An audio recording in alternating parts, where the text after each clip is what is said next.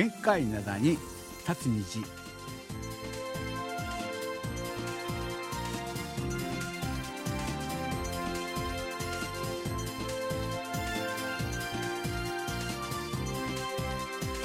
1月16日月曜日の限界灘に立つ虹。皆さんお元気でしょうか？ドクターシンこと新日本です。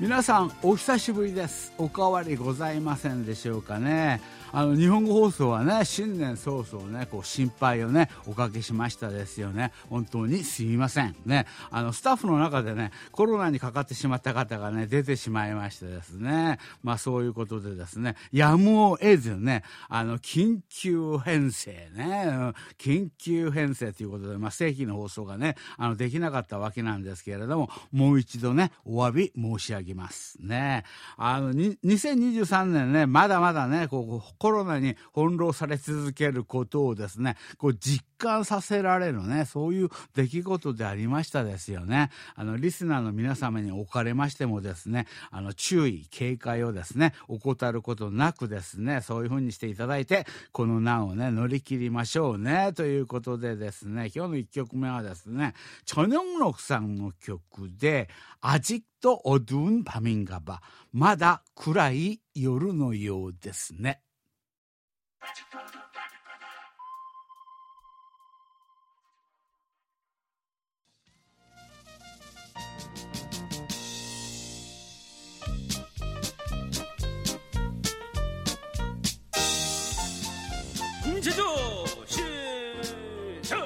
ラジオ体操の時間です。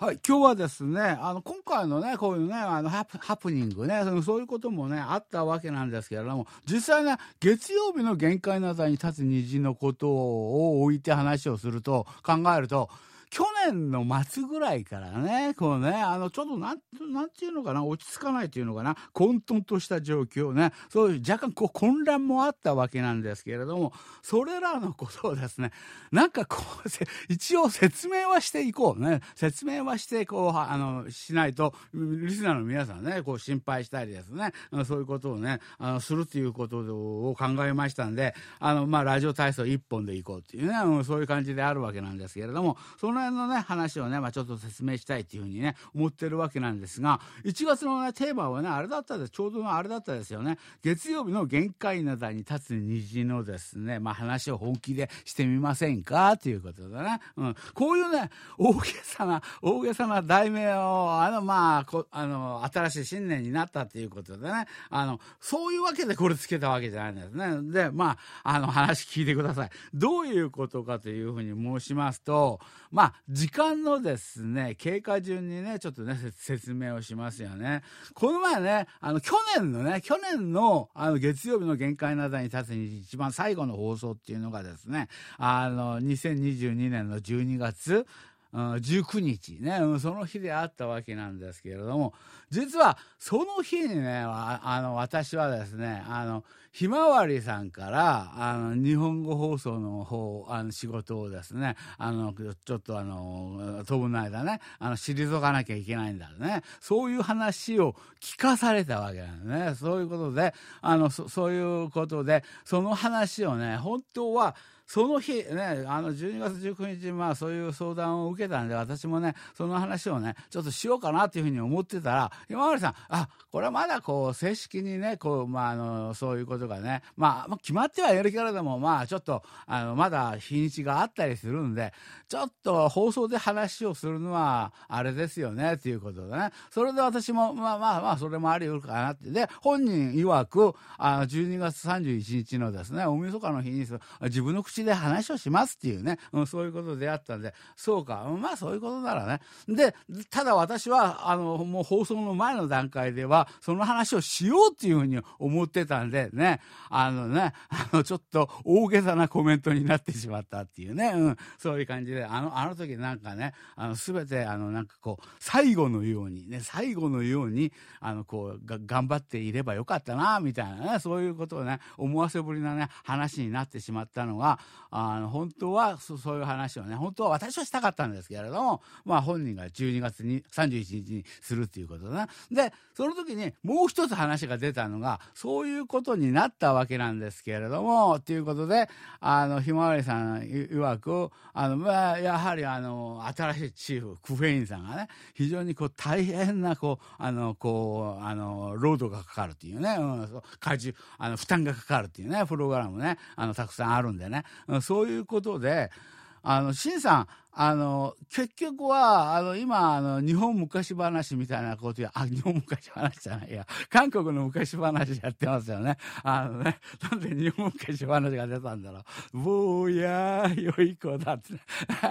あの、韓国昔話、あのね、ああいう方、あれ、再放送っていう形でね、編成されていますけれども、あの時間帯、か、あの、あそこ、時間が空くんで、新さん、ちょっとあの、これ、限界灘をちょっと長めにやるつもりはないですか？みたいなね、うん、そういう話を受けたんで、うん、まあ、それを、私はもう、あの、非常に願ってもないね、うん、そう、そう、あの、それで、あの、ちょっと、あの、クエンさんのね、あの、こう、あの、まあ、負担も少し減るんであるならば、当然私はもう全然、私は嬉しいですよ。かえって嬉しいですよ。そういう感じで。ね。うん、そういうことであったので、そういう話までがあったので、私もその話をね、皆さんにね、ちょっと時間が長くなると、ちゃんとした話ができるということでね、それで1月のテーマもですね、その時にですね、決めていたのが、あの、月曜日の限界などに灘についてですね、これ、ちょっと本気で考えてみましょう。もうちょっとこう、私はパワーアップさせるつもりでね、うん、皆さんの意見を聞いてね、うん、もうちょっとこういうのを取り入れて、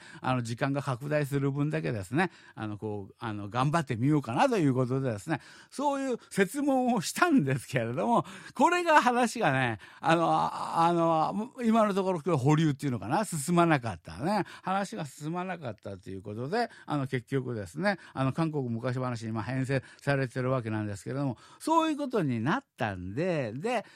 だけど、まあ、あの、一応こういうテーマにして決めてきたんだから、まあ、しょうがないということですね、そのままこういうテーマにしたっていうね、うん、そういう感じであったんで、その時、あの、その12月19日の放送が去年最後の放送であったわけなんですけれども、それで、あんなちょっと大げさなコメントになってしまったんですよね。ちょっとね、何かね、あの、あれあれですよね、あの、上村好美さんね上村好美さんのお便りの一部を引用するとするならばあの日の放送はですねなんか奥歯にですね、物が挟まったような言い方だったですよね、みたいなね。ああ、なるほどね。そういう感じもね、あったし、皆さん、今日も、今日なんか小吹さんの話では、その話は私だから全然その話は内訳でこうそういう計画があったんだっていうことで一度も誰にもそういう話したことないはずなんですけれども小吹さんはね今日あの来た今日来たメールの中で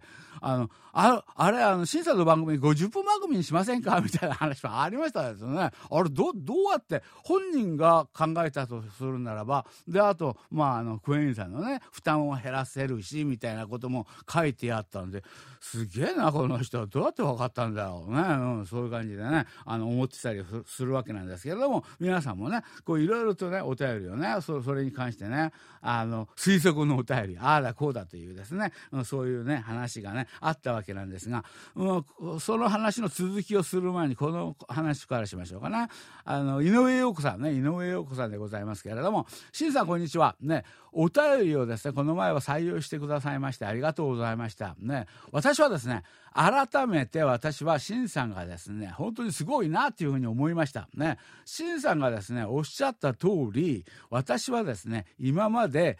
番組に対する感想っていうものをね、あるいはですね、あの、ドクターシンに対して、ああ思う、こう思うとかね、そういうものをですね、一切書いたことがありませんね。なんとなくですね、そういう話は苦手だなあというふうに思ってましたので、まあそうなってしまったわけなんですけれども、シンさんにですね、言い当てられてですね、納得しているところですね。そうそう、私、井上陽子さんと長い付き合いであるわけなんですが、井上陽子さんが番組に対して、ああだこうだコメントをしてくるっていうのは、これ、私初めての体験ですよ、ということで、緊張してますみたいなね、うん、そういう話しましたですよね。うん、そういうことでですね、あの、書いてくださいながら、私はですね、新さんに言い当てられて、こう、納得しているところでございますね。思えばですね、去年の12月31日のですね、あの時にね、あの、重大発表があるっていうね、私はね、私はそれは、あの、ひまわりさんの話ね、うん、そういうつもりで言ったわけなんですけれども、その重大発表っていうのを、新さんのですね、重篤説。新さんこ、こいつなんか、あの、体が悪くなって引退するのではないかっていうね、重篤説ね、そういうふうに思い込んで、1月のですね、ああのテーマでありますよですですよね。月曜日の限界なだについてのねことを募集した時に私のですね思いの丈を書いたのがですねあの番組のね感想になったようです。思いの丈で大げさだななるほどね。でそれにしてもですねしんさんがですねあの元気でですねよかったですっていうね、うん、そういうお便りなんですけれどもね。実はこれにも裏があってねあのねこれねすごいっていうのかな、あの、これ結構、あの、私もこの、このお便り、あの、見てびっくりした。ね、あの、これ、当たらずも遠からずっていうのかな。っていうのはさ先ほど言いましたけど、去年の放送最後にやったのが、12月19日だったわけでしょ。で、あれで、なんか次の週、なんか特別番組がね、あの、変な番組が編成されていて、私の番組飛んだんですよね、月曜日ね。ということは私は時間ができたわけですよ。あの、こう、あの、放送の時間にね、あの、こう、あの、KBS に来なきゃいけないっていうことから、あの、解き放たれて、時間ができたんで、あの、なんかちょっと、あの、旅行に行こうかなとかね、いろいろ思ってたんですけれども、でもね、ちょっとね、体のことがちょっと心配になりましてね、健康診断ね、受けたんですよね。健康診断を受けたんですけれども、その時にね、私もまあいろいろと自分の体のことですから、ちょっと自覚症状があったりね、そういうことで、こう、あの、こういう、私はね、多分ね、喉が相当悪いんじゃないかなっていうふうにね、私はね、そういうふうに思ってたわけなんですけれども、その時のですね、あの、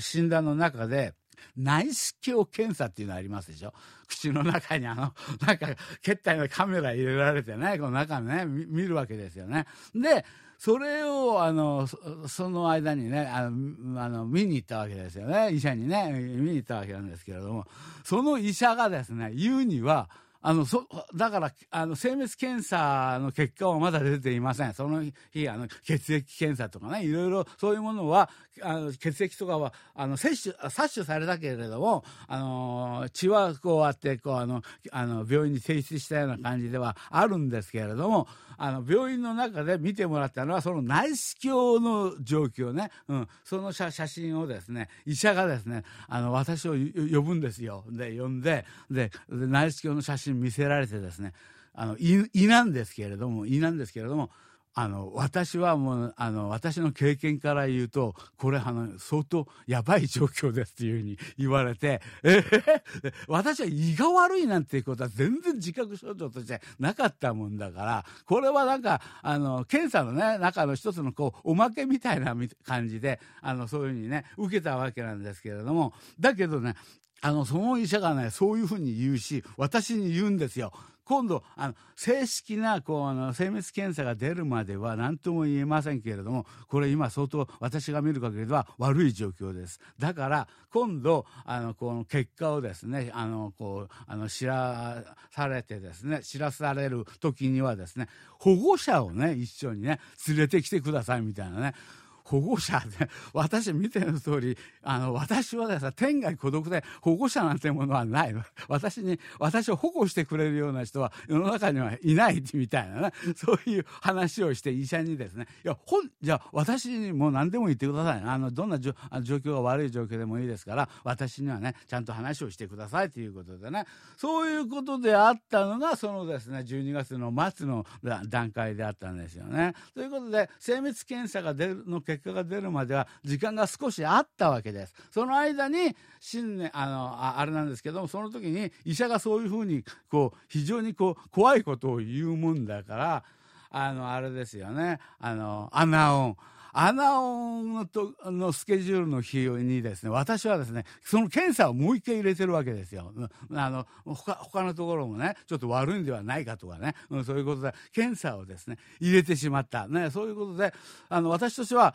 あの、非常に、まあ、心配ではありますよね、本当にね。ちょっと、岩を今まで、そういう象徴は、あの、本人は考えたことないんだけれどもな、っていうね、うん、そういう状況であったわけなんですけれども、そういうことになって、それで、ちょっと心配をしているままですね、あの、1月2日だったですか、今年最初の放送ね、あのね、放送日をね、迎えたわけなんですけれどもね、それをね、あの、その時にね、あの、その時はまだ結果が出る前だから、私、正直ビビってました。ビビ、ビビってたけど、私は放送にそういう感じ出したつもりはないんだけれどもな、いつものようにね、こうね、あれしてたわけなんですけども、まあそういうことであったわけなんですが、とうとうですね、あの1、1月2日過ぎてから何日か後にですね、結果が出たっていうことでね、あの、病院に行ったわけなんですけれども、なんと、正常。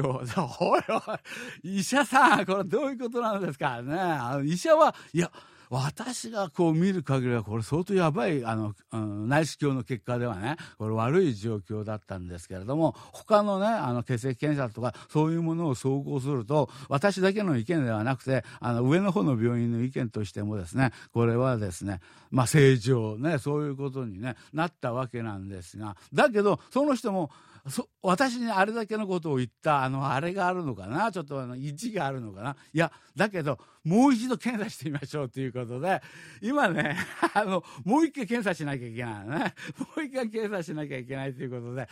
あのねあのなんかこう見るからにその方あのやぶ医者なんですけれど大丈夫かなというねそういう感じであるんだけど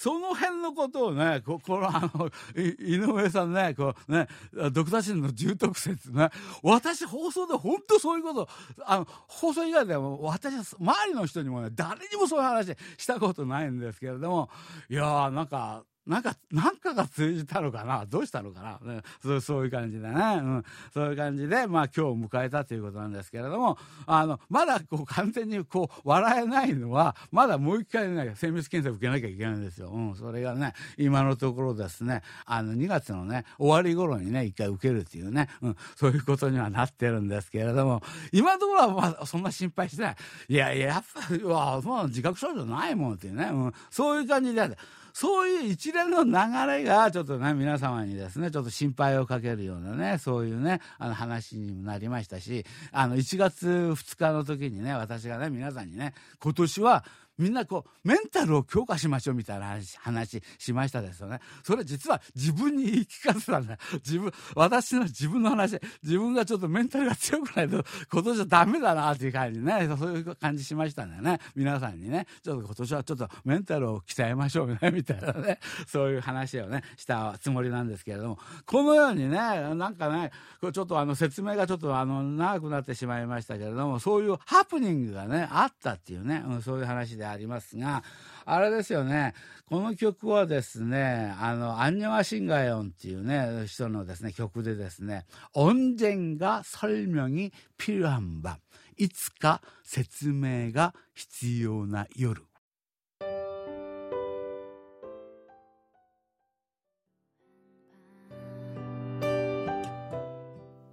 はい。 いつか説明が必要な夜。ね、すごいですよね。実は、あの時な、2年前あの夜さ、俺がさ、君にさ、ああいう行動をとったのはね、いつかこれを説明しなきゃいけないね。こ文学的な言葉ですよね。そう。それと同じように、いつか説明が必要な放送っていうのもあるね。いつか、あの時私が歯だったのは、こういうことだったんだね。そういうことで、まあ、あの話をね、させてもらったというね、そういうことなんですけれどもね。この方はですね、東京都品川区の広岡敦さんなんですけれども、月曜日の限界な台に立つ虹を聞いていてですね、いつも感心することがあります。それはですね、あの、その、あの、その時に話していることをね、その話題に沿ったですね、曲が必ずかけられるっていうことですよね。さすがにですね、音楽評論家だなっていうふうにね、そういうふうに感心してるわけなんですが、これは、話す内容を決めてからかけ、あの、決めてからですね、かける音楽をこう準備するんでしょうか。それともですね、逆に、こう、かける音楽をですね、こう決めてから、あの、その曲をですね、かけるタイミングをですね、作るために話題をね、そちらの方に持っていくのでしょうかっていうね。で、あの、遊びの殺人のですね、シンさんであればね、あの、どちらもできるというふうには思うわけなんですけれども、そもそもですね、シンさんはですね、あの、どの程度のですね、どの程度の、あの、台本というものがね、そういうものが、ああの、作ってるんでしょうか。あ、あの、聞いたところですね、あんまりきちっとしたものをですね、作っているようには聞こえないのですが。どういうふうに聞こえるんだ？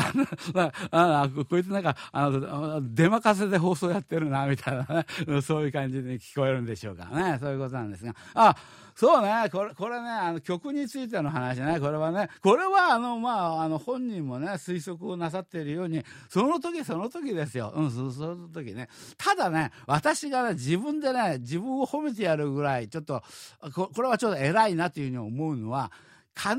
ず私が書ける曲っていうのはある程度ヒットした曲。ある程度ヒットした曲じゃないとあのその中に入れないつまり歌謡曲たくさんあるありますでしょ、うん、その中でなんかアルバムを買わないとこの曲には絶対聴くことはないなみたいなそういう曲ではなくてあのこの曲であればもうこのある程度みんなが知ってるでしょうみたいなね、うん、過去にヒットしたね、うん、そういう曲の中でこういうものを選んでるっていうね、うん、そういうものが自分でまあ言うのはあれなんですけどまあそそこはまああの、うん、いいんじゃないかなみたいなね、うん、そういう感じであるんで私の番組でかかる曲っていうのはですね絶対こうな皆さんが知ってて絶対損する曲ではないのね、そういうことであるので皆さんね必ずそういうものを、ね、チェックしてね、うん、くださいっていうね、うん、そういうことであるわけなんですけれどもね。ということではいもう一つこれちょっと紹介できるかな。この方はですね須藤幹夫さんなんですけれども受信報告書の形で来ましたね。この方はですねまああのまああの受信報告書なんでねあの聞いたコンディションとかいろいろと書いてくださいながら最後にですね番組の感想として今年もよろしくお願いします。ドクターシンさんの限界などは本当に面白いですね。っていうふうにね書いてくださったんですけどこれで終わりかよ。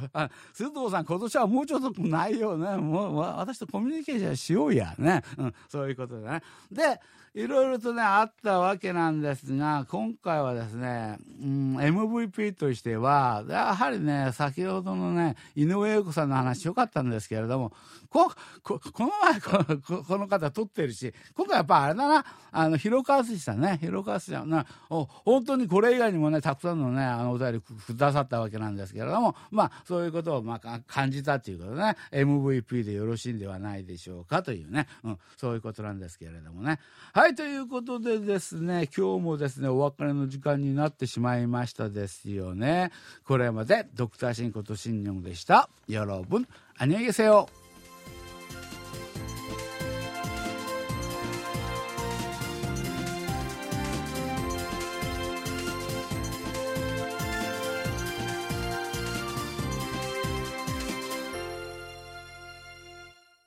こちらは韓国ソウルからお送りしているラジオ国際放送